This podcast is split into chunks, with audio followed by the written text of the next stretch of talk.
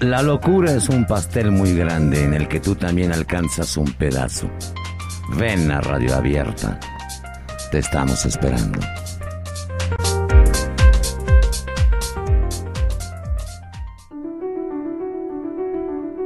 ¿Han tenido discriminación?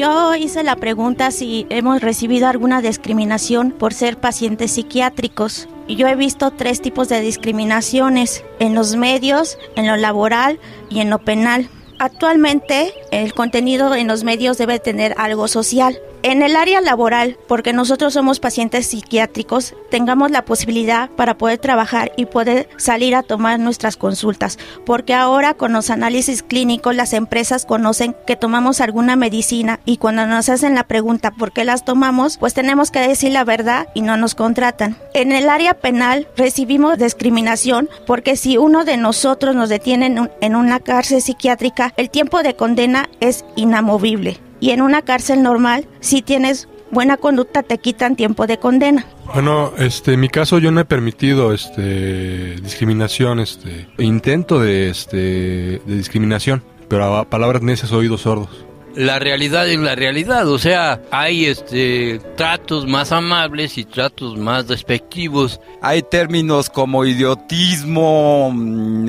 este, bueno, otros que, que son despectivos y que la verdad no se ajustan a los nuevos este conceptos, ¿no? La nueva visión, incluso muchas veces no se le consulta a la opinión pública acerca de en las reformas sobre las leyes, ¿no? Pues a mí varias veces este, he intentado buscar empleos. Desde que yo escribo la solicitud de empleo me ven raro por cómo escribo. Tengo disgrafía. Y alguna vez yo recuerdo que una vez me dijeron que si tenía yo un problema psiquiátrico o algo por la manera que yo escribiera, ¿no? Y yo dije, pues eso que tiene que ver. Yo sufrí muchas veces discriminación sin decir nombres ni, ni instituciones, nada.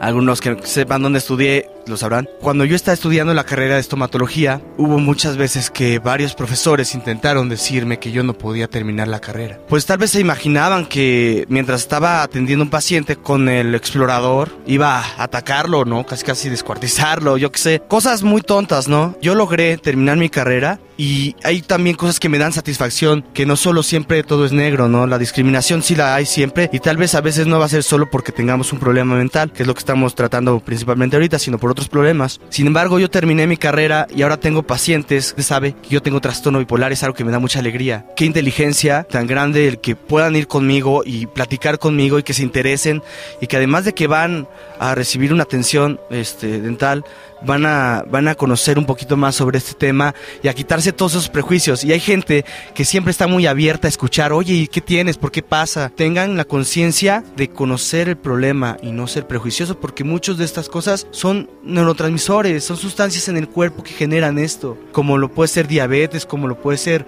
hipertensión. Y mi propuesta sería que en más medios sea difundida la propuesta radial de Radio Abierta, para que los medios cumplan con el requisito de la nueva ley de telecomunicaciones y así los medios serían más incluyentes. La locura es un pastel muy grande en el que tú también alcanzas un pedazo. Ven a Radio Abierta. Te estamos esperando.